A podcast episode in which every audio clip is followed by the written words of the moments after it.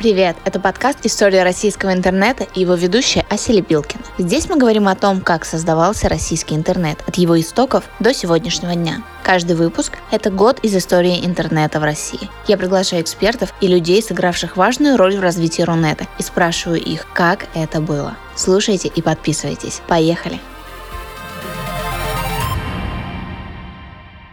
Итак, 2000 год. Сегодня мы поговорим о первых рекламных кампаниях Яндекса, о сайте грамота.ру и о первом сайте поиска вакансий Headhunter. Также вас ждут, конечно же, как всегда, фан-факты от Николая Маратканова в конце нашего подкаста. И, пожалуйста, не забывайте подписываться, ставить нам лайки, оставлять комментарии. Это все важно для нашего продвижения очень. Так что ждем от вас любого фидбэка, в том числе фидбэка для нашей рубрики «Работа над ошибками». Ждем от вас интересную информацию, интересные факты, что-то, что мы забыли использовать в наших предыдущих выпусках, что-то, что мы не нашли. Пишите, мы обязательно используем вашу информацию в нашей рубрике «Работа над ошибками». Новое тысячелетие начинается с того, что слово «рунет» становится полноценным понятием и попадает в орфографический словарь РАН. При этом, к сожалению, уровень проникновения интернета в стране по-прежнему низок. 20% россиян не знают, что такое интернет, 37,3% населения что-то о нем слышали, и пока что только 3,6% населения регулярно выходят в сеть. У последних появляется возможность самостоятельно сделать свой сайт и бесплатно разместить его на хостинговом сервисе. Лидером быстро становится народ.ру. Именно на нем чуть ли не каждый интернет-пользователь, ну, продвинутый интернет-пользователь того времени, считает своим долгом завести homepage, которую на сленге тогда называли хомяк. Обычно на такой странице содержится краткая биография автора, список его увлечений и какие-нибудь загруженные им картинки. Конечно, о дизайне этих страниц уже ходят легенды, они сильно отличается от нынешнего современного дизайна сайтов, более минималистичного. Это было довольно забавно тогда. 12 января была предпринята попытка государственного регулирования интернета. Министерство печати публикует проект постановления, согласно которому все сайты, распространяющие информацию в интернете, должны получить лицензию СМИ, а сайты, не имеющие такой лицензии, провайдеры обязаны закрыть. Предполагалось, что данное постановление будет введено в действие специальным указом председателя правительства Российской Федерации Владимиром Владимировичем Путиным, однако указ подписан не был. В 2000 году Яндекс запустил первую среди интернет-компаний России рекламную кампанию на телевидении после продажи в 1999 году Аркадием Воложем третьей компании инвесторам. Часть вырученных средств пошли на наем нового персонала, а часть на съемки рекламы. Рекламная кампания была подготовлена в очень сжатые сроки из-за боязни руководства компании относительно подорожания эфирного времени. Поначалу это были короткие пятисекундные ролики, вышедшие на экранах в январе 2000 года, на которых был показан логотип ресурса со словами «Яндекс. Справочная русского интернета». Потом был снят короткий ролик. Реклама впервые вышла на канале НТВ вечером 21 апреля 2000 года.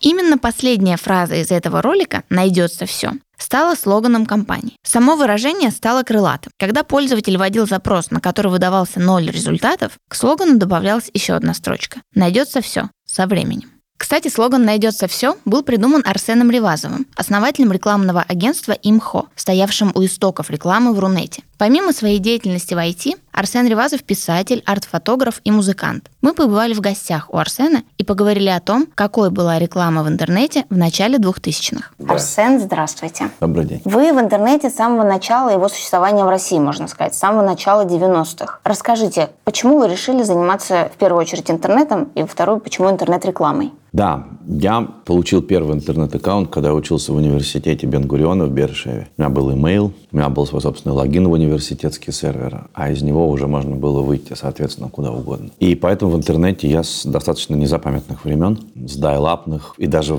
с времен до браузерных. Тогда интернет был не браузерный, он был Unix подобный, то есть ты заходил, логинился, а потом надо было набирать меню, там, например, files, и ты видел список файлов в директории, или send, или еще что-нибудь такое. То есть все абсолютно такое униксоидное было. Никакой мышки, ничего. Но можно было чатиться, можно было скачивать игрушки, можно было читать новости. Ну, то есть можно было делать довольно многое. Но прежде всего, конечно, это онлайновый чат. Это было самое классное, потому что друзья в Америке, друзья в Австралии, и ты с ними чатишься, это было совершенно невероятно на то время, на 92 год. Телефонные звонки стоили адских денег, типа 3-4 доллара в минуту, а тут чат бесплатный. Это выглядело совершенно волшебно. Когда вернулся в Россию, я занялся рекламой. Ну, собственно, еще в Израиле занимался рекламой. И, естественно, так получилось, что когда только интернет появился, ко мне сразу пришли ребята, которые занимались веб-паблишингом. Это был Netscape тогда и CityLine. И сказали, давай занимайся рекламой, нам очень нужны деньги на нашей площадке. Это был 97 год. Я сказал, ребят, нет, ну рано, пока аудитории нету. Давайте подождем сколько-то времени. И мы подождали полгода, год. 98 -го года аудитория уже какая-то появилась. И я начал заниматься рекламой. Сначала я получил долю в рекламном агентстве System.ru в котором учредителями был Дима Мендрелюк и Тёма Лебедев. А потом, уже в 99 году, как раз я сам основал, а это было просто клиентское агентство. System.ru было агентство такого full сервис производство баннеров, производство сайтов, ну, естественно, рекламные кампании. Поскольку я хорошо понимал к этому времени, как устроен рынок рекламы в прессе, рекламы на радио, тогда еще живых, то я понял, что нам нужно создать селлера. То есть агентство, которое будет работать для агентств, будет покупать разные медийные возможности у площадок и продавать их агентствам, которые, в свою очередь, это их будут продавать клиенту. Также устроено, собственно, и телевидение, и, и до сих пор оно также устроено. Я договорился с Яндексом, с Рамблером, с кем-то надо было договариваться в основном с, еще с кем-то, с, с РБК, наверное. Я не помню точно. Ну, определенно с лентой, с газетой. Все, и мы начали работать. И на презентации имха, это был декабрь 99 -го года, по правую руку сидел от меня Аркадий Волош, по левую Сергей Лысаков. На то время президент и гендиректор Рамблера. Все было очень, все было в Мариотте, все это было пафосно тогда. Надувался пузырь. Денег было на самом деле довольно много. По относительно нынешних нет, но относительно тех денег очень много. Ну, то есть в Мариоте мы спокойно провели презентацию, и это не выглядело дико, наоборот, это выглядело очень естественно. Ну и все, и так началась, собственно, компания «Имха». Первый э, слоган у нас был «Виртуальные миры оптом со склада в Москве». Вот, Андрей Бележо сделал картинку с Петровичем. Петровича же мы отмечали потом, уже после презентации официально открытия имха. Ну, такое было время, да, конец 90-х очень. Сейчас это время очень романтизируется. Тогда оно совершенно не выглядело романтичным ни одной секунды. Но сегодня к нему какие-то такие всех сентименты. У меня, например, да, у меня никаких. Были первые очень крупные клиенты. Мы увидели, что IBM. Да, Microsoft, IBM, Hewlett Packard, конечно, и Intel. Это наши первые четыре рекламодателя. Они нас поддерживали за всех сил, потому что они понимали, что за интернетом будущее. Они туда уже готовы были вкладывать деньги. Кроме того, объективно их аудитория во многом уже была в интернете. Поэтому Microsoft, Intel, Hewlett Packard IBM, эта четверка была ведущей группой рекламодателей. На то время очень быстро подтянулись продвинутые FMCG. Проктор полюбил интернет довольно рано. Я не помню точно в каком году, но довольно рано. Также быстро подтянулись, естественно, автомобили, автомобильные дилеры. Ну и финансы, конечно, тоже не отставали. А кто креативом занимался? В Имхо никто. Имхо принципиально занимался только медиаселлингом. Вообще не занимались креативом. Ну, в, ну, в System.ru кто-то занимался. Мы даже в Каны там получили. Для Microsoft как раз в Канских Львов. Угу. Один из первых Cyberlines. Я не помню, какой это год. Но это какой-то такой 2000-2001, наверное. Вот, за рекламу Microsoft офиса. Уж не помню какого, естественно. Но мы получили Cyberline какого-то, опять же. Я увидела, что с одним из ваших агентств, Ars Communications, была снята реклама Яндекс, первая на телевидении, которая вышла. Так, здрасте, слоган найдется все, придумал-то я. Да, слоган найдется все, ну как, не я, а мы все вместе в группе, там еще Катя была, Буханова, Андерсон, она такая двойная фамилия, она была креативным директором. И я был, соответственно, тоже гендиректором и тоже занимался, прежде всего, креативом в большей степени, чем организацией. Мы предложили Яндексу снять прикольный ролик, а Яндекс согласился снять прикольный ролик. Теме Лебедеву там у него была необычная функция, он был актером и он играл, соответственно, главного героя. Главный герой заблудился в каком-то опасном месте, в какой-то заводской окраине, и к нему подошел, значит, такой человек полубандитского вида и мрачно спросил, у него закурить не найдется. А дальше, собственно, слоган был «Яндекс найдется все», да. Тогда было модно, прикольно было, креативные ролики были очень в моде. То есть компании были готовы к чему-то такому, ну... В то время, конечно, креатив был гораздо больше. И русские агентства побеждали тогда в Каннах, на фестивале относительно часто, особенно в конце 90-х. Да, это было прямо, конечно. Как развивалась имхо? Когда был самый пик развития после открытия? Так как пик развития? Пик развития имхо открылся на самом пике. Мы заработали какие-то сумасшедшие деньги в первых там 4-5 месяцев. А вот потом пузырь лопнул. Все инвестиционные программы закончились, все халявные деньги закончились. И вот 2001-2002 год Имхо переживала, как и весь рынок, разумеется, глубочайший кризис. Очень многие агентства, которые подкрывались в то время, закрылись, не выдержали. И, ну, были большие, крупные. У нас тоже были проблемы. У нас зарплата топ-менеджеру была 3000 долларов, вот я как сейчас помню, я получал. А мои замы по две. Мы сократили сами себе ее просто, чтобы выжить в два раза. Я получал полторы, они по штуке, только с целью дотянуть до конца года. И если деньги будут в конце года, нам их бы вернули. И, ну, так оно и получилось. У нас деньги, слава богу, были. Нам их вернули, но, тем не менее, в течение года все жили на, на вот такие довольно смешные по сегодняшним меркам деньги. Тогда стали приходить заказы вот среднего бизнеса. В это время незаметно росла аудитория. Из 2-3 миллионов, какой она была в 2000 году, она стала 5-6 миллионов. Это была обеспеченная аудитория. В 2004-2005 году убеждать клиента, что нужно рекламироваться в интернете, было не нужно. К FMCG каких-то нужно, каких-то нет. Нужно было им придумать способ присутствия в интернете. Это была задача. Но всякие Билайны, МТС, без всяких сомнений, уже там дошли, и все. Это уже была драка за бюджеты. К этому времени начались проблемы у прессы. И бюджеты в прессу начали заметно падать. Интернет стал убивать прессу. Еще через какое-то время стало точно так же сдыхать радио по той же причине. Именно российским компаниям сложно было это объяснять в начале вашего пути, что вам нужно присутствовать в интернете. Понятно, что... Не, ну так нельзя сказать. Кому-то сложно, кому-то просто. Mm-hmm. Это абсолютно зависело от компаний. Какие-то компании говорили, да мы согласны на интернет, только предложите нам, что мы там делать. Вот, например, какой-нибудь Nestle. Он говорит, ну а что? Вот мы Nestle, и что? Баннеры, ну баннеры это фигня. Роликов тогда еще не было, естественно. Интернет был медленный, mm-hmm. а видеороликах речь не шла. Тупо баннер разместить на морде, ну как-то это не круто. Вот. И мы придумывали для них какие-то игры, лотереи. Собери там 150 фантиков, сложи из них какой-то сложный пазл из комбинаций. Разыгрывай это где-то. То есть нужно было все время придумывать для неродственных интернету клиентов какие-то ходы, которые их позволяли выводить в сеть. Гораздо сложнее удержаться на вершине, чем захватить рынок. Тем более захватить рынок тогда было легко, он был очень маленький. А вот потом настолько раз пытались скинуть с него. Было много конкуренции? Бесконечное количество. Лидеры всегда пытаются все скинуть. Лидеры не любят. Это еще надо понимать. Как только какая-то компания становится лидирующей в своей области, ее немедленно начинают все ненавидеть. А хейтинг – это плохой способ делать бизнес. Соответственно, нам нужно было этот хейтинг каким-то образом снимать, нивелировать. А какой была интернет-тусовка вообще в то время? Какие были настроения? Она была довольно напряженной, потому что была очень мощная конкуренция. А, и конкуренция была, и был мало денег. Естественно, в ситуации высокой конкуренции и дефицита денег все вели себя напряженно. Но сегодня я начинаю понимать, что эти были высокоинтеллектуальные достаточно, хоть и конкурентные отношения. Потому что вот на других рынках, на каких бы рынок я сейчас не посмотрел, но там просто уровень гораздо ниже людей. По мозгам. Чисто просто по мозгам люди тупее, хуже образованные, нифига не понимают ни в чем. У них энергетический потенциал маленький, они ленивые, соответственно, то есть в той или иной форме. То в интернете вот этого не было. Вот никто не ленился, совершенно не было никаких апатий, но была напряженность.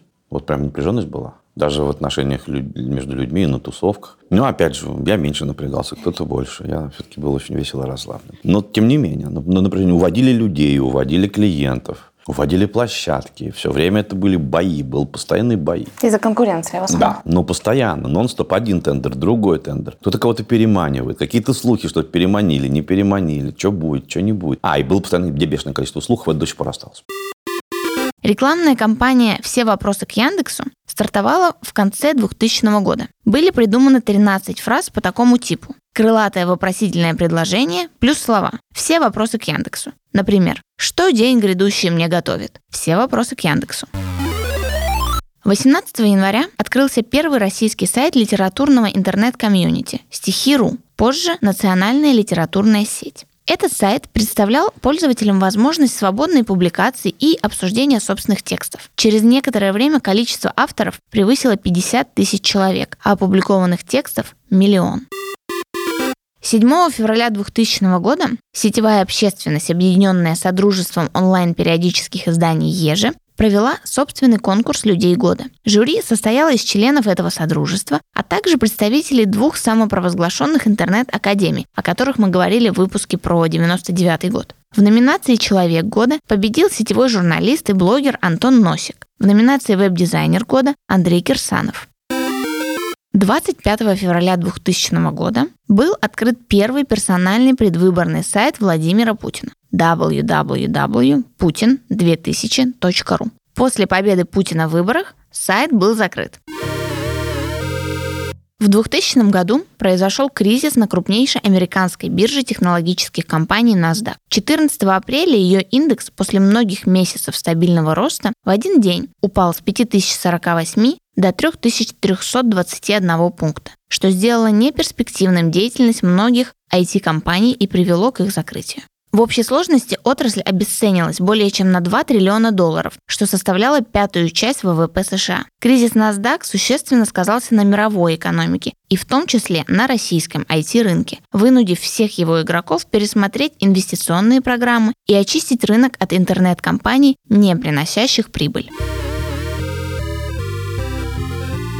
23 мая 2000 года был запущен сайт под названием National Job Club, превратившийся впоследствии в headhunter.ru, а еще позднее hh.ru. Портал должен был помочь найти профессионалов. Качество соискателей обеспечивалось за счет разграничения прав доступа к резюме, что служило залогом защиты информации. Сайт сделали максимально удобным и для работодателей, и для соискателей. Создатели зарабатывали на продаже базы данных резюме. Портал быстро набирал популярность, а количество соискателей вскоре превысило миллион. Мы поговорили с Ниной Осовицкой. Нина – директор бренд-центра Headhunter и сотрудник компании с самого начала ее существования. Нина, здравствуйте. Расскажите, пожалуйста, как происходил запуск сайта Headhunter? Это был 2000 год, такая заря Рунета, только появлялись какие-то первые сервисы, в том числе профессиональные. И отец-основатель, первый отец-основатель Михаил Фролкин, у него был бизнес, рекрутинговое агентство, которое называлось People Unit, специализировалось на подборе специалистов достаточно высокого уровня. Очень много было IT-подбора, много было менеджерских позиций. Пионеры, которые туда пришли, активно стали использовать новые возможности. А это были, чтобы было понятно тем, кто да, не может вспомнить те времена. Это были такие очень примитивные джоб-борды в формате досок объявлений, вообще без всякой модерации. Кто угодно размещал любую информацию, она была всем доступна,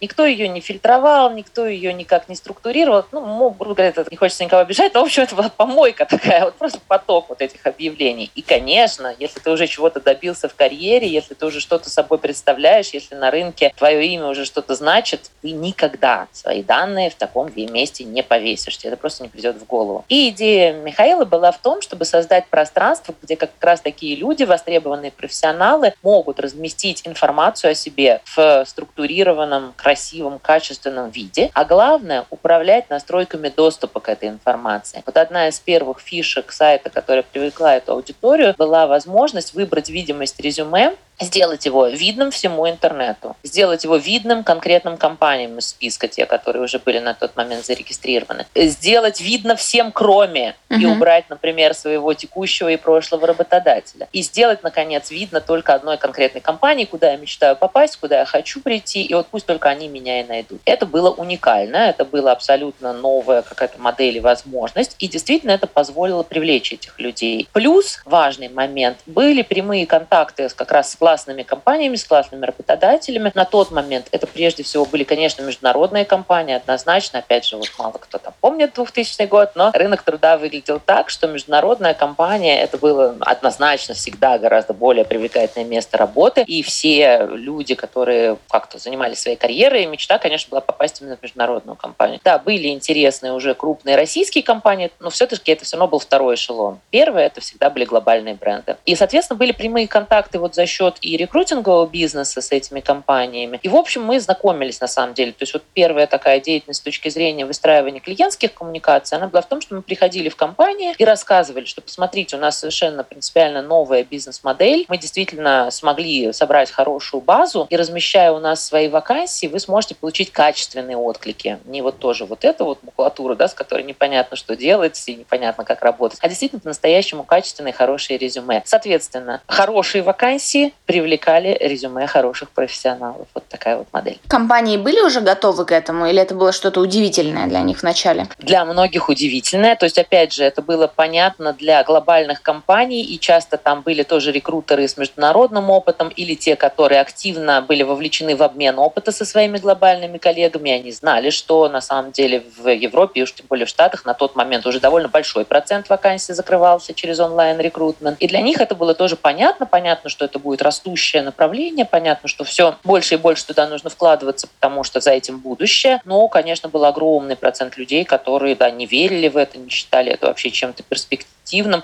И вот моя, там, один из первых моих там функционалов, когда вот я пришла совсем там начинающим сотрудником, мне присылали описание вакансий по факсу или, например, диктовали по телефону, а я уже Вы записывали. делала красивый там код в HTML с логотипом, чтобы все это достойно выглядело, а вот люди, в принципе, даже зайти и разместить вакансию не умели. А какая была команда в самом начале, вот на первом этапе? Ну вот я могу сказать, в какую компанию я пришла, да, соответственно, был март 2021 года, такой официальный запуск, это май 2000 когда вот была пресс-конференция, на которой уже объявили о сайте, дальше пошла такая небольшая промо-компания. В марте 2001 года, когда я присоединилась, соответственно, второй отец-основатель Юрий Веровец на тот момент уже был генеральным директором, то есть вот идея Михаила Фролкина, он стартовал ее, и потом, когда понял, что да, вроде бы как-то дело идет, предложил Юрию активно в этом поучаствовать, есть Юрий практически вот со старта стал генеральным директором и развивал этот бизнес. Был директор по маркетингу без подчиненных, все были директора. Да? Я пришла первая так на линейную позицию, а так все были директора. Директор по маркетингу, директор по продажам и технический директор. Вот вся команда.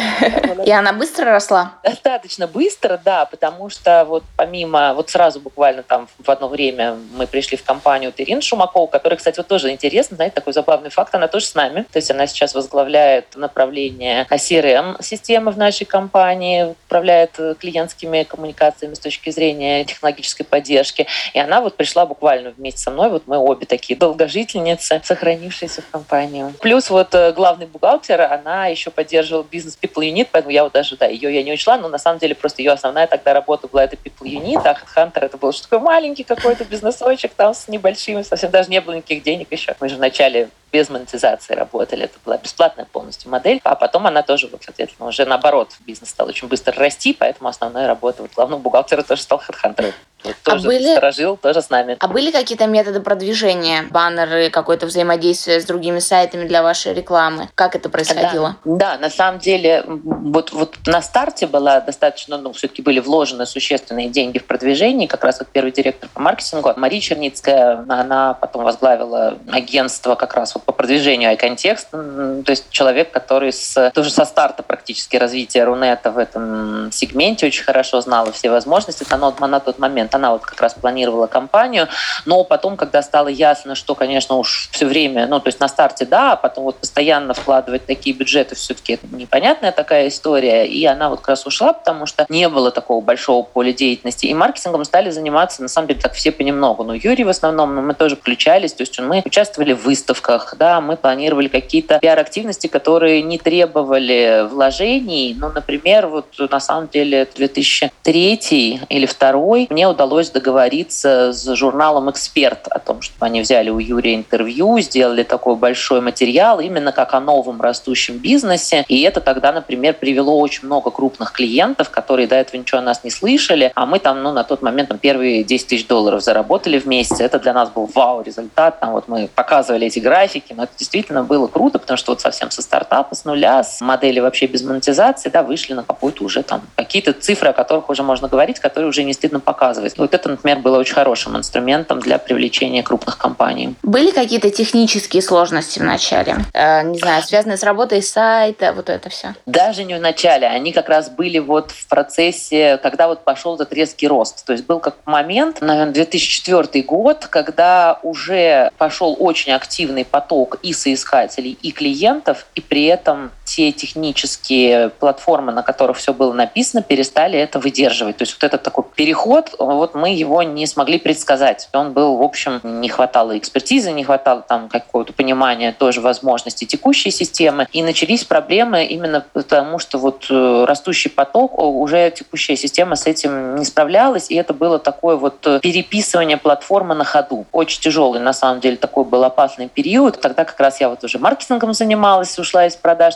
Первая была такая больше поддержка клиентов, потом продажи, потом маркетинг. И вот как раз я тогда занималась маркетингом, и помню, что мы придумывали всякие активности, как клиентов все-таки удержать, как э, чтобы они приняли, доспорили, простили вот эти все неприятности и сложности. И это была осень, и сделали такие огромные зонтики с логотипом, отправили, извинились, что вот понимаем, что вы уже привыкли, что мы помогаем решать ваши рабочие задачи. Тяжело, когда сайт там отваливается, не работает, какие-то происходят накладки, но мы вот днями, ночами работаем, пожалуйста, поймите, не уходите никуда. И, в общем, действительно, никакого оттока не было. И вообще психологически как-то очень хорошо мы это отработали. Ну, действительно, были такие очень плотные коммуникации. И все, правда, с пониманием отнеслись. То есть у нас не было никаких ни там требований возврата денег, ни каких-то вот расторжения контрактов. Очень по-человечески как-то получилось, при том, что, ну, там месяц реально сайт работал нестабильно. То есть вы принесли извинения в офлайн формате за онлайн проблему? Точно. Тогда это было как-то вот более органично, что ли. Естественно, вообще, в принципе же было, ну, очень много. Это сейчас мы живем в мире полностью, да, уже смещенном в онлайн, а тогда-то все-таки, несмотря на то, что мы занимались онлайн-сервисом, коммуникации с клиентами постоянно были встречи, постоянно uh-huh. были офлайн мероприятия, постоянно мы и маленькие форматы делали, и большие. Это было очень важной частью таких клиентских коммуникаций. Были какие-то конкуренты на рынке онлайн-рекрутинга уже тогда, или вы были полными новаторами? Вот JobRu это был основной бесплатный конкурент. И, кстати, тут такой интересный тоже на самом деле есть прям исторический анекдот, анекдот, когда было тоже одно очень большое крупное агентство, которое подумывало о том, чтобы запустить свой онлайн-бизнес на эту тему, и они решили обратиться к именитым консультантам. И вот те им проанализировали рынок и сказали, не стоит в это идти, потому что этот рынок убит бесплатными сервисами. И они отказались, и потом вот буквально просто каждый месяц, второй, третий наблюдали за нашими успехами и кусали локти. И вот это тот случай, когда даже грамотные, продвинутые консультанты не все могут предсказать. Действительно, есть и сюрпризы на рынке. Поэтому вначале это была действительно конкуренция с бесплатным сервисом. То есть как бы вот конкурировать, когда ты хочешь каких-то денег за свои услуги, при этом есть куча бесплатных сервисов, и вроде бы они там даже и пользователей во многом устраивают, это специфическая на самом деле ситуация. Мы в ней были в основном, потому что Superjob стал после нас уже брать деньги за свои услуги. То есть сначала вот мы запустили платную модель, потом они. И потом вот, соответственно, плотно достаточно именно с суперджобом первое время шли. 13 июня 2000 года произошел арест Владимира Гусинского, крупнейшего медиамагната того времени. После иммиграции Владимира Гусинского за границу часть ресурсов была закрыта, другая часть возродилась под новыми именами в зарубежной части интернета. Речь идет о таких сайтах, как newsru.com, ntvru.com. 13 июля 2000 года происходит первое успешное завершение судебного дела по принадлежности доменов в России. Так домен quelli.ru был изъят у зарегистрировавшего его частного лица в пользу компании Quelli Aktien Gesellschaft, зарегистрировавшей одноименный торговый знак. Ранее аналогичный иск, поданный компанией Кодек, не был удовлетворен российским судом. Подробнее о судебных делах по принадлежности доменов в России мы поговорим с Андреем Александровичем Воробьевым. Андрей Александрович директор Координационного центра доменов РУ РФ. Андрей Александрович, здравствуйте. Как бы вы могли прокомментировать ситуацию, сложившуюся с доменами quelle.ru и kodak.ru и с решениями, принятыми по ним? 2000 год – это только первые доменные споры в России. Самым первым был КАМАЗ, который начал добиваться передачи права администрирования домена КАМАЗ.ру еще в самом конце 90-х. Но на самом деле вот 2000-2001 годы – это, по сути, годы появления первой судебной практики. В первую очередь это была, конечно, арбитражная практика споров о праве обладания теми или иными доменными именами. И только в 2002 году появилась запись о доменах в нашем федеральном законодательстве. Запись о доменах появилась как раз в законе о товарных знаках, наименованиях мест происхождения товаров и фирменных наименованиях. Тогда это был отдельный закон, только в 2008 году, по сути, эти положения этого закона перекочевали в четвертую часть Гражданского кодекса, которая регулирует отношения, связанные с интеллектуальной собственностью. А в 2000 году практики такой не было еще судебной, не было, собственно, и понимания, что у истцов, что у ответчиков, какими нормами права нужно апеллировать в суде, доказывая свои права на использование домена. Было три направления, на самом деле. Пытались оспаривать право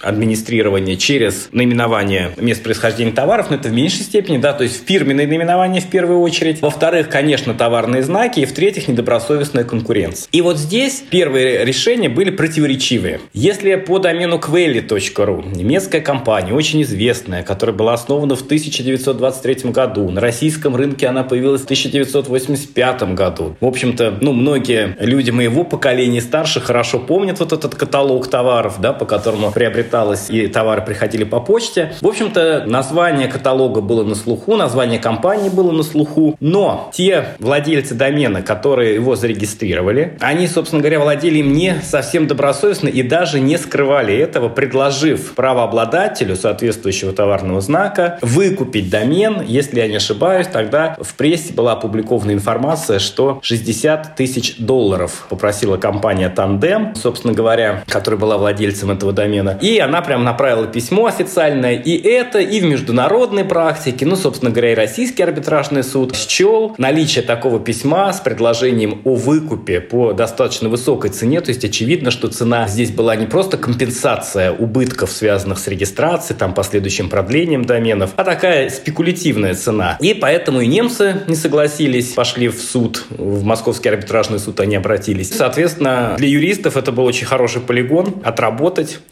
доказать, что нарушение прав имеется как на товарный знак, так и на фирменное наименование. Более того, юристы в своем иске также опирались на факт недобросовестной конкуренции со стороны российской компании, которая не имела никакого отношения к продаже товаров по почте и, собственно, просто пыталась паразитарным способом заработать на раскрученном имени немецкой компании правообладателя соответствующего товарного знака. Собственно, суд тогда вынес по делу Квелли совершенно все, собственно говоря, наблюдатели, это в первую очередь были представители доменной индустрии, они согласились, что решение было правомочное, правосудное. Суд предписал российской компании прекратить использование товарного знака и фирменного наименования Квейли в интернете и любыми другими способами. И обязал передать компанию Тандем имя Quaily.ru немецкой фирме. Такая классическая история, которая, наверное, могла бы лечь в основу всей дальнейшей судебной практики. Но вот с точки э, зрения юристов компании Kodak, тут уже все было не так хорошо, да, потому что Kodak, мы тоже прекрасно понимаем, что в начале 2000-х очень раскрученная марка, и пленки покупали для фотоаппаратов, и мгновенные там всякие фотографии, то есть все это уже было на рынке широко представлено, но в 98 году домен был зарегистрирован российским предпринимателем, притом речь шла не о компании, а именно российский предприниматель без организации юридического лица зарегистрировал такой домен и предоставлял пользователям интернета интернета информацию о своей коммерческой деятельности, связанной с продажей товаров фирмы Eastman Kodak Company. Ну, понятно, что в первую очередь речь шла о магазине фото, товаров и фотоуслуг. Собственно, фирма Eastman Kodak, полагая, что предприниматель нарушает право владельца товарного знака на основании статьи 4 закона о товарных знаках, да, и обратилась в арбитражный суд с требованием о защите своих гражданских прав. Однако рассматривалось это в судах самых разных инстанций, вплоть они дошли до кассации. Тем не менее, менее, компании Kodak не удалось получить право на администрирование домена, поскольку ответчику, собственно говоря, всякий раз удавалось доказать то, что отсутствует законодательное регулирование отношений, связанных с наименованием доменов, домен не является товаром-услугой, ну и так далее, и так далее. И, собственно, очень долго Kodak оставался без, без своего домена, однако со временем в постановлении Высшего арбитражного суда было отмечено, что вот все эти инстанции судебные, через которые пришлось пройти юристам по доменному спору о домене кодек.ру, они все-таки противоречили нормам как закона Российской Федерации о товарных знаках, так и статьи 10 БИС Парижской конвенции по охране промышленной собственности. И вот после этого во многих доменных спорах юристы стали говорить о том, что нужно опираться не только на российское законодательство, но и на международное право, в частности, вот на Парижскую конвенцию, которая хоть и была принята в конце 19 еще века, но ее основные положения распространялись и в начале 21 века уже на доменные споры очень нормально и эффективно они, юристы, применяли их, доказывая, что если сторона мешает, по сути, вот регистрация доменного имени мешает правообладателю использования своего товарного знака в сети интернет, то такая регистрация домена должна быть признана недобросовестной и, соответственно, домен, регистрация его должна быть отменена, аннулирована, а домен в преимущественном порядке передан истцу. Ну, как правило, это правообладатель товарного знака. Собственно говоря, сегодня мы видим, что 80% доменных споров суды выносят именно такие решения. Конечно, сейчас уже в основном опираются на четвертую часть Гражданского кодекса, но иногда я встречаю в исковых заявлениях вот этот вот отголосок первых доменных споров России и отсылки к Парижской конвенции по охране промышленной собственности. То есть юристы помнят, что удавалось добиться передачи права на домен именно благодаря упоминанию этого крупного международного документа и до сих пор это используют. Хотя, конечно, конечно, в России непрецедентное право, и каждый доменный спор по-прежнему рассматривается индивидуально, в первую очередь на основании действующего российского законодательства, правил регистрации доменных имен. Но мы видим, что все равно только вот по нашей статистике 20% случаев доменных споров, когда даже обращается правообладатель, администратору доменного имени удается доказать, что домен должен остаться у него, поскольку он не нарушает прямым образом права правообладателя. То есть это всегда такая лотерея. Я всегда говорю, что здесь очень многое зависит от того, кто представляет интересы сторон, насколько квалифицирован юрист, насколько у него за плечами уже большой опыт подобных разбирательств. И это, конечно, очень сильно влияет на исход дела, на то решение, которое будет вынесено. 28 сентября 2000 года произошло открытие контент-портала страна.ру, который по замыслу создателей из Фонда эффективной политики должен был стать рупором официальной информации, исходящей от высшей государственной власти. На сегодняшний день сайт не работает. 14 ноября 2000 года был открыт справочный информационный портал «Русский язык» www.gramota.ru при поддержке Министерства РФ по делам печати, телерадиовещания и средств массовой коммуникации. Сегодня мы поговорим с первым главным редактором и создателем сайта Грамота.ру Марией Большаковой. Мария, здравствуйте. Здравствуйте. Мария, расскажите, пожалуйста, как создавался портал Грамота.ру? Создавался он на самом деле немного хаотично, как, наверное, и все продукты того времени. Это был один из первых проектов, на который был выделен государственный грант. Что совершенно, согласитесь, удивительно, потому что все проекты, которые тогда существовали, творческие, самые разные, они или умирали, или кто-то их подхватывал. Идея была очень стратегически правильная, проблема была с ее воплощением. И когда я появилась в редакции, то есть когда мы познакомились, это был абсолютно какой-то стихийный такой эпизод, был домен, были сроки, которые поджимали. И было понятно, что непонятно, как дальше быть, потому что организаторам все отказали. Институт русского языка, например, начал выставлять какие-то бешеные деньги. Ну, как оказалось, часть, это же не секрет совершенно, что часть собственности начала переходить в частные руки, в том числе и то, что хотелось бы все-таки, чтобы осталось у государства. У нас было три месяца для того, чтобы не только понять, что мы можем сделать, вообще просто как переформатироваться из того, что было задумано, сделать что-то стоящее. Команда набиралась буквально на лету. Знаете, сейчас я бы никогда в такое не ввязалась. И мы это сделали. Мы страшно ругались. У меня, почему, собственно говоря, мне предложили туда войти, потому что я по образованию филолог-русист. Я бегала по всем филологам, просто кого помнила по фамилиям из учебников и, и уговаривала подключиться. И на самом деле искренне благодарна до сих пор даже озвучу Юрию Николаевичу Караулову, который на тот момент уже не был директором Института русского языка, но был мудрейшим человеком и потрясающим стратегом, и очень хорошим ученым, и Владимиру Владимировичу Лопатину, председателю орфографической комиссии. Это те, кто поддержал просто буквально вот, когда к вам приходит безумная барышня всклокоченная, начинает что-то бубнить, вы бы подумали, правда? Они почти не думали.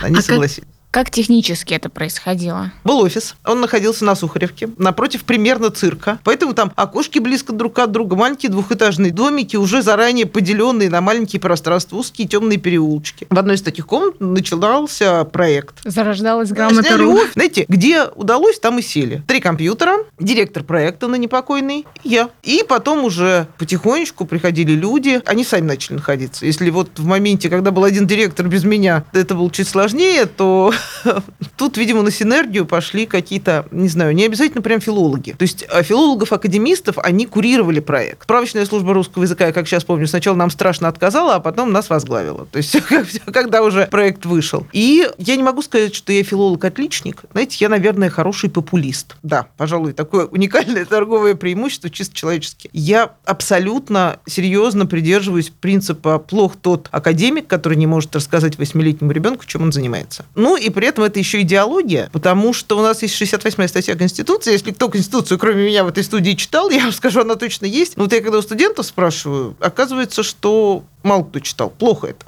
Ребята, надо... Читайте Конституцию. Прочтите один раз, вам будет достаточно, вы поймете, что у нас в правах, в обязанностях, в ценностях. У нас государственный язык русский. Названия и надписи становились в тот период особенно, и сейчас-то, в общем, это бывает комично. Уходили в англоязычие, но язык – это идентичность. Это культура, это история, это привязка территории, к вообще ко всему. Это же эмоции, очень сложный язык, ничего не могу сказать по сравнению со многими другими. Но он же наш, мы с ним родились, выросли. Это вопрос гигиены. Согласитесь, когда к вам подходит бомж и говорит, сударыня, извините, пожалуйста, вы понимаете, что этот человек... Воспитанный, как ну, минимум. Как, как минимум образованный, да. И он, скорее всего, сформулирует, что он хочет сказать. Как-то так. То есть это еще к тому же некая, помимо политики, это еще гигиеническая история всегда. Мы на это очень сильно все внутренне, подсознательно обращаем внимание. История «Ты откуда? Я с Москвы».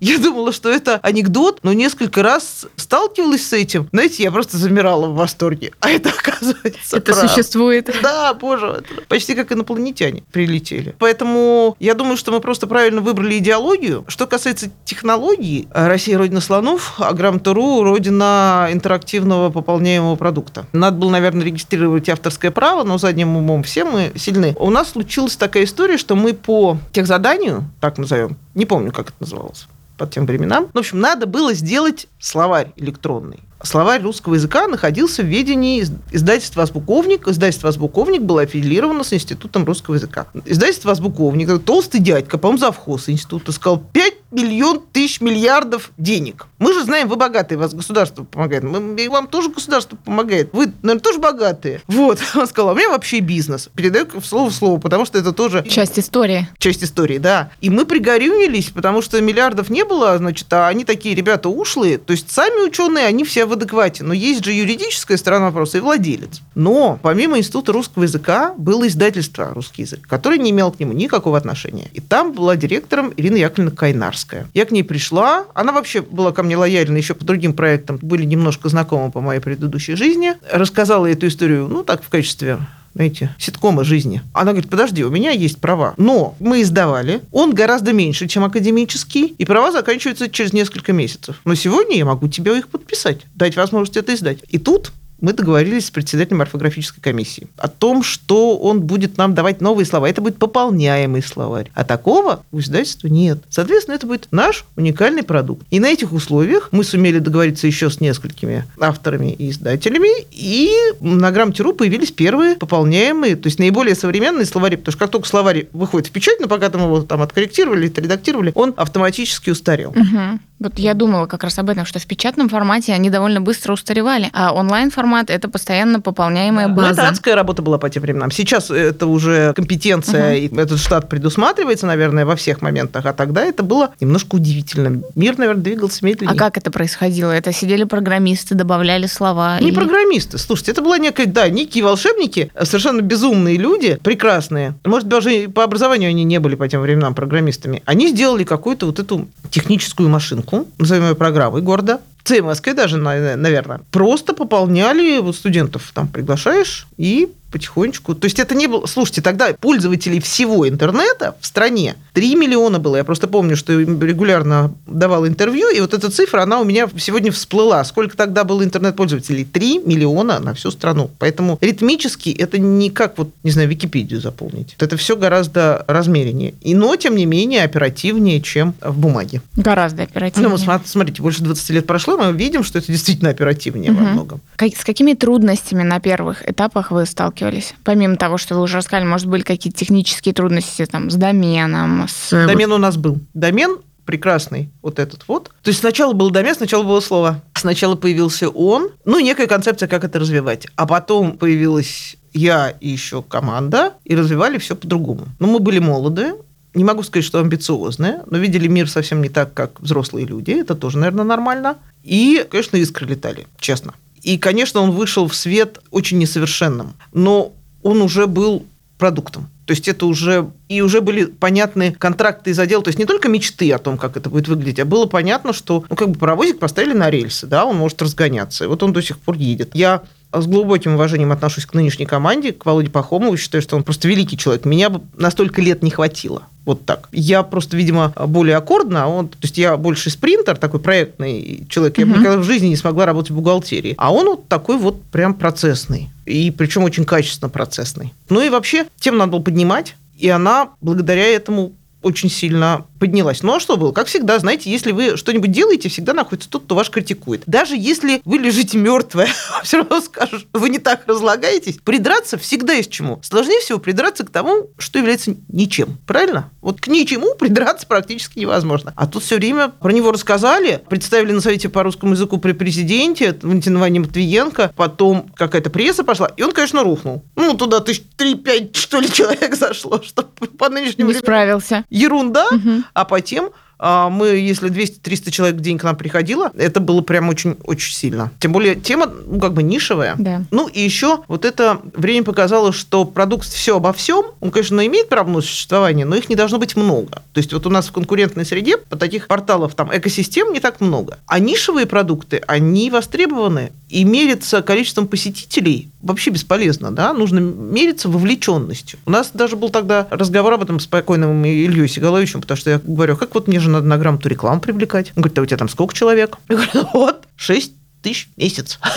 Мне говорят, ну когда будет миллион, тогда, наверное, реклама придет. Но мы понимаем, что на самом деле зачем тебе миллион, который ни о чем, если у тебя есть 6 тысяч, которые пришли специально к тебе. Ну сейчас уже это понятно, это уже миллион, который пришел к тебе, но и время идет. То есть во время вашей работы реклама еще не привлекалась? А как? Не, ну были какие-то предложения, например, приходят там ребята из Минпечати говорят, есть такая отличная идея, вот Федор Конюков сейчас пойдет один в кругосветное путешествие. Можно ему на спине написать грамоту? Я говорю, я себе представляю, идет Федор Конюков, никого, как всегда. А у него на спине грамота рун написано. Хорошая реклама. Хорошая реклама, но не очень. Тогда не было вот этой вот системной рекламы. Но она зарождалась. Были уже какие-то рекламные машинки. В 2000 году Грамота.ру стала лауреатом национальной интернет-премии. Это большой успех. После создания практически сразу же получить эту премию. Это было престижно? Это было очень престижно. Мало того, я могу сказать, что это было внезапно для нас, для самих. Это было в марте, да. Мы в ноябре вышли в свет, открылись.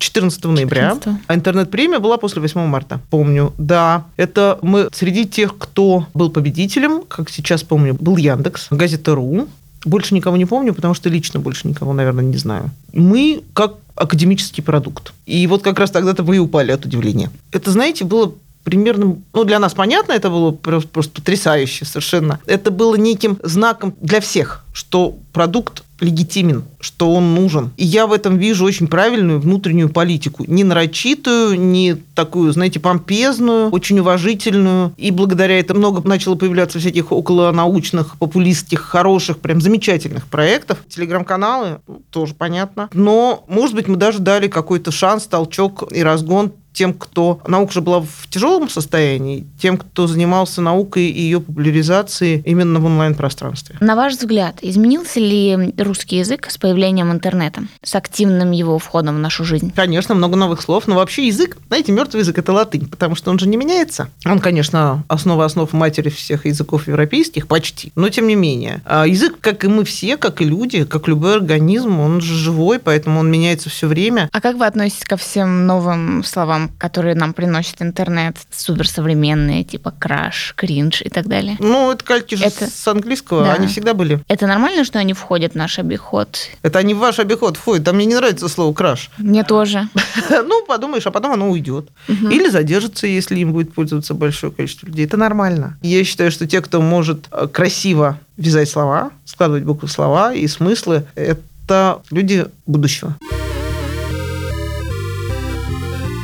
Сегодня в рубрике «Работа над ошибками» мы поговорили с Андреем Цумским, политологом, автором газеты.ру и Вести.ру с самого момента их основания. Андрей, здравствуйте. Здравствуйте. Расскажите, пожалуйста, о запуске сайта газета.ру. Вы знаете, я, наверное, не самый э, лучший собеседник в этом отношении, потому что я был просто приглашен одним из сотрудников. В качестве одного из сотрудников так получилось. Конечно, Лучше всех рассказывал бы об этом человек, который сейчас уже не может этого сделать, Антон Носик. Я победил на конкурсе литературном, который проводил опять-таки покойный Александр Николаевич Житинский в номинации «Сборник рассказов». И после этого Антон Носик пригласил меня поучаствовать в качестве журналиста-интервьюера на этом проекте. Это было очень здорово, потому что я впервые увидел, что такое журналистика без лишних нагромождений. Мне очень запомнилось, как он впервые собрал летучее совещание редакции. Мы собрались, после чего была краткая речь, воспроизводить ее полностью не буду, но смысл ее был таков. А теперь, дорогие мои, помните о том, что мы здесь собрались не для того, чтобы чесать языками, а для того, чтобы работать. Так вот, идите работайте, чтобы больше никаких совещаний. Что надо, я сам спрошу.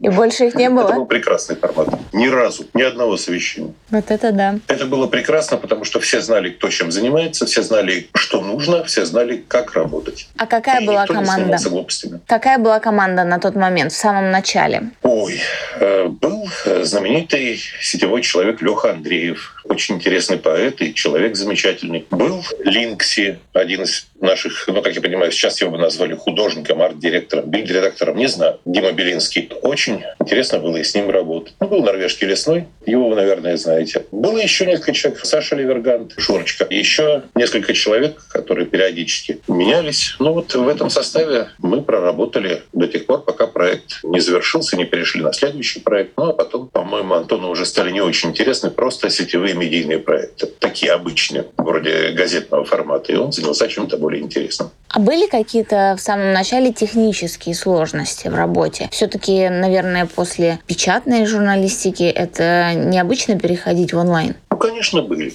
Дело в том, что тогда и техника была немножко другая, и я вообще не очень силен в этом. Норвежский или Линкс, они в этом прекрасно разбирались, и Леша Андреев, и я не очень. Но, в общем, никаких особых таких стрессовых ситуаций-то не было. Если что, каждый всегда готов был помочь. А какой был отклик у публики? Мне кажется, тоже на тот момент это было довольно странно для аудитории переходить в онлайн. Все-таки люди привыкли к телевизионным новостям, к печатной прессе, а тут лента, которая обновляется в течение дня постоянно. Это было очень интересно, потому что, да, конечно, мы ведь... э, Мы сейчас живем в очень интересном мире. Когда-то дома стоял телефон в коридоре где-нибудь на тумбочке. Более продвинутые пользователи, как сейчас назвали бы их, переносили второй аппарат в спальню или в свой рабочий кабинет.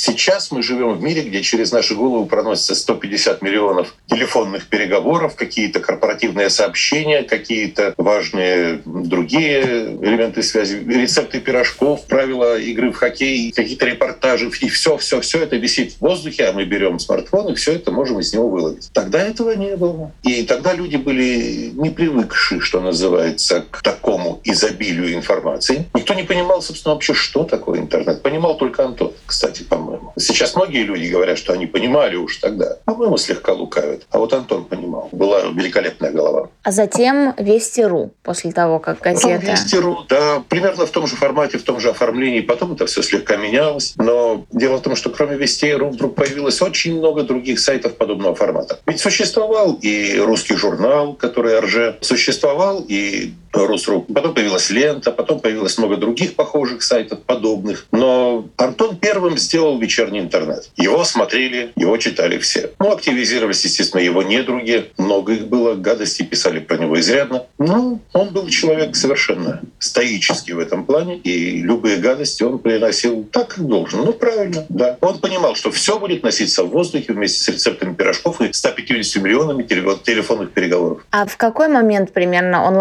онлайн-журналистика перестала быть уже чем-то таким необычным и стала более привычной сферой Это деятельности? произошло так быстро, это произошло совсем неожиданно с одной стороны и обвально с другой. Я помню еще, когда в 2001-2002 году кто-то высказал страшную крамольную мысль. Ребята, ведь скоро у нас не будет газет. Как не будет газет? Да так, они большие, за них надо платить. Они пачкаются. Их подержишь в руках, и у тебя руки в свинце и типографской краске, а белый пиджак можно и вовсе запакостить пятнами. Нет, скоро газет не будет. Да что вы, как это так не будет газет? Да вот, пожалуйста, нету их.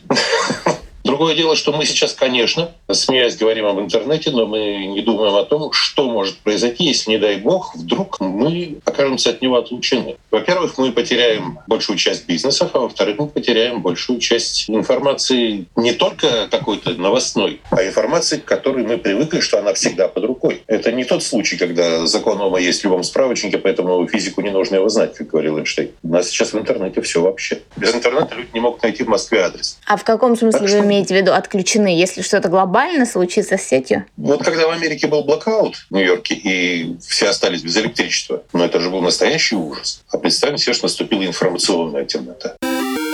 Итак, э, рубрика «Фан-факт». Разумеется, она в конце нашего подкаста. И э, я еще раз не устаю повторять, что это десерт нашего подкаста. Десерту будет несколько, опять же. Ого. Мои любимые сладкоежки. Приготовьтесь. Итак, первое. У российских сайтов конца 90-х и начала нулевых были некоторые специфические особенности. Отметим самые яркие из них. Во-первых, это фоновая музыка. Я не знаю, если вы с этим не сталкивались, то я могу вам сказать примерно следующее. То есть вы заходите на сайт, и у вас там фоном вот это «Асим проси, Амориса де фрами. Почему именно эту песню ты вспомнил? Ну, потому что она всегда фоном играет, когда ты звонишь, тебе не включают. Ты заходишь на сайт, там, не знаю, какой-нибудь там спортивный, неважно какой, и всегда какая-то тематическая музыка фоном играла. Ее можно было, слава богу, выключать. Но она все равно очень резко врывалась, это было очень неудобно. Да, да, ты заходишь на сайт, если этот сайт еще, ну, плюс-минус какой-то адекватный, то да, ты же можешь на какой-нибудь сайт, на котором фоновая музыка, сразу сказать ту-ру-ру-ру. Ты знаешь, вот эта вот труба играла? Ту-ду-ду. Ностальгия.ру. Да. Дальше. Анимация в качестве фона например, облака или звездное небо. Это то, что потом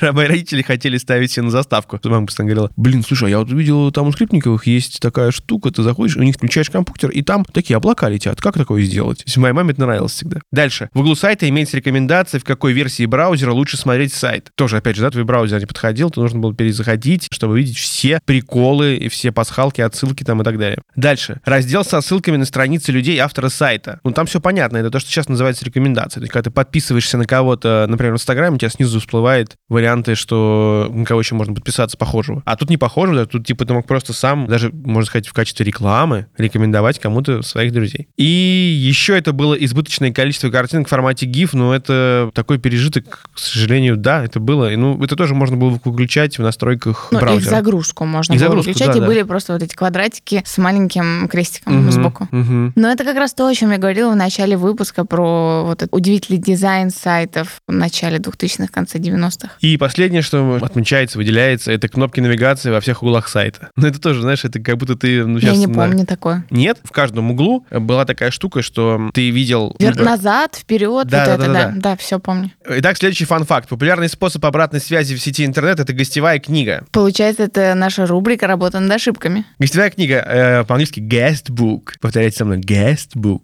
Раздел на сайте, где посетители могут оставлять сообщения, отзывы, пожелания, замечания. Э, И в отличие от форума, посетители гостевой книги не могут отвечать на сообщения других пользователей, тем самым вступая в дискуссию. Э, И сам же владелец гостевой книги имеет возможность комментировать общение пользователей. Обычно гостевая книга представляет собой страничку с э, формой для отправки сообщения, полем для ввода никнейма или имейла. И иногда эти поля не являются обязательными, ну, как бы, ну, чтобы кто-то хочет например, Анонимно, анонимным, да. да. В момент добавления сообщения также предос- предоставляются время и дата его ну, публикации этого сообщения. То есть вот это на самом деле то, что не хватает нашему подкасту. То есть, может быть, переименуем нашу, нашу рубрику из работы над ошибками в гостевую книгу, потому что нам реально очень сильно хочется, чтобы вы заходили и оставляли свои отзывы, пожелания, замечания на всех возможных платформах, на которых мы выходим. Потому что э, вот за последние, наверное, сколько там, не знаю, 10 дней, там 15, мы собрали очень много фидбэка от наших экспертов, потому что они нас переслушивают и пишут, типа, ребята, как это клево, здорово, что вы этим делом занимаетесь. Это из похвалы. А из похвалы Из критики, я бы сказала. ну, не ну, не- даже, ну, хорошо, в критике. Мы хотим какой-то конструктивной критики нашего подкаста. А еще больше мы хотим, мне как креативный продюсер, я прям требую от вас, дорогие наши слушатели, дайте нам дополнительную информацию, потому что мы, вот, допустим, у нас выходит выпуск, и потом от наших экспертов или от наших знакомых получаем очень много фидбэка там на тему того, что, ой, а я помню, что это такое, и, и льется целый поток информации на нас на тему чего-то такого, то, что мы уже обсудили. Вот этого нам не хватает. Если вдруг вы все-таки, услышав в нашем подкасте какую-то информацию важную, что-то вспомнили, пожалуйста, зайдите, напишите, это не трудно.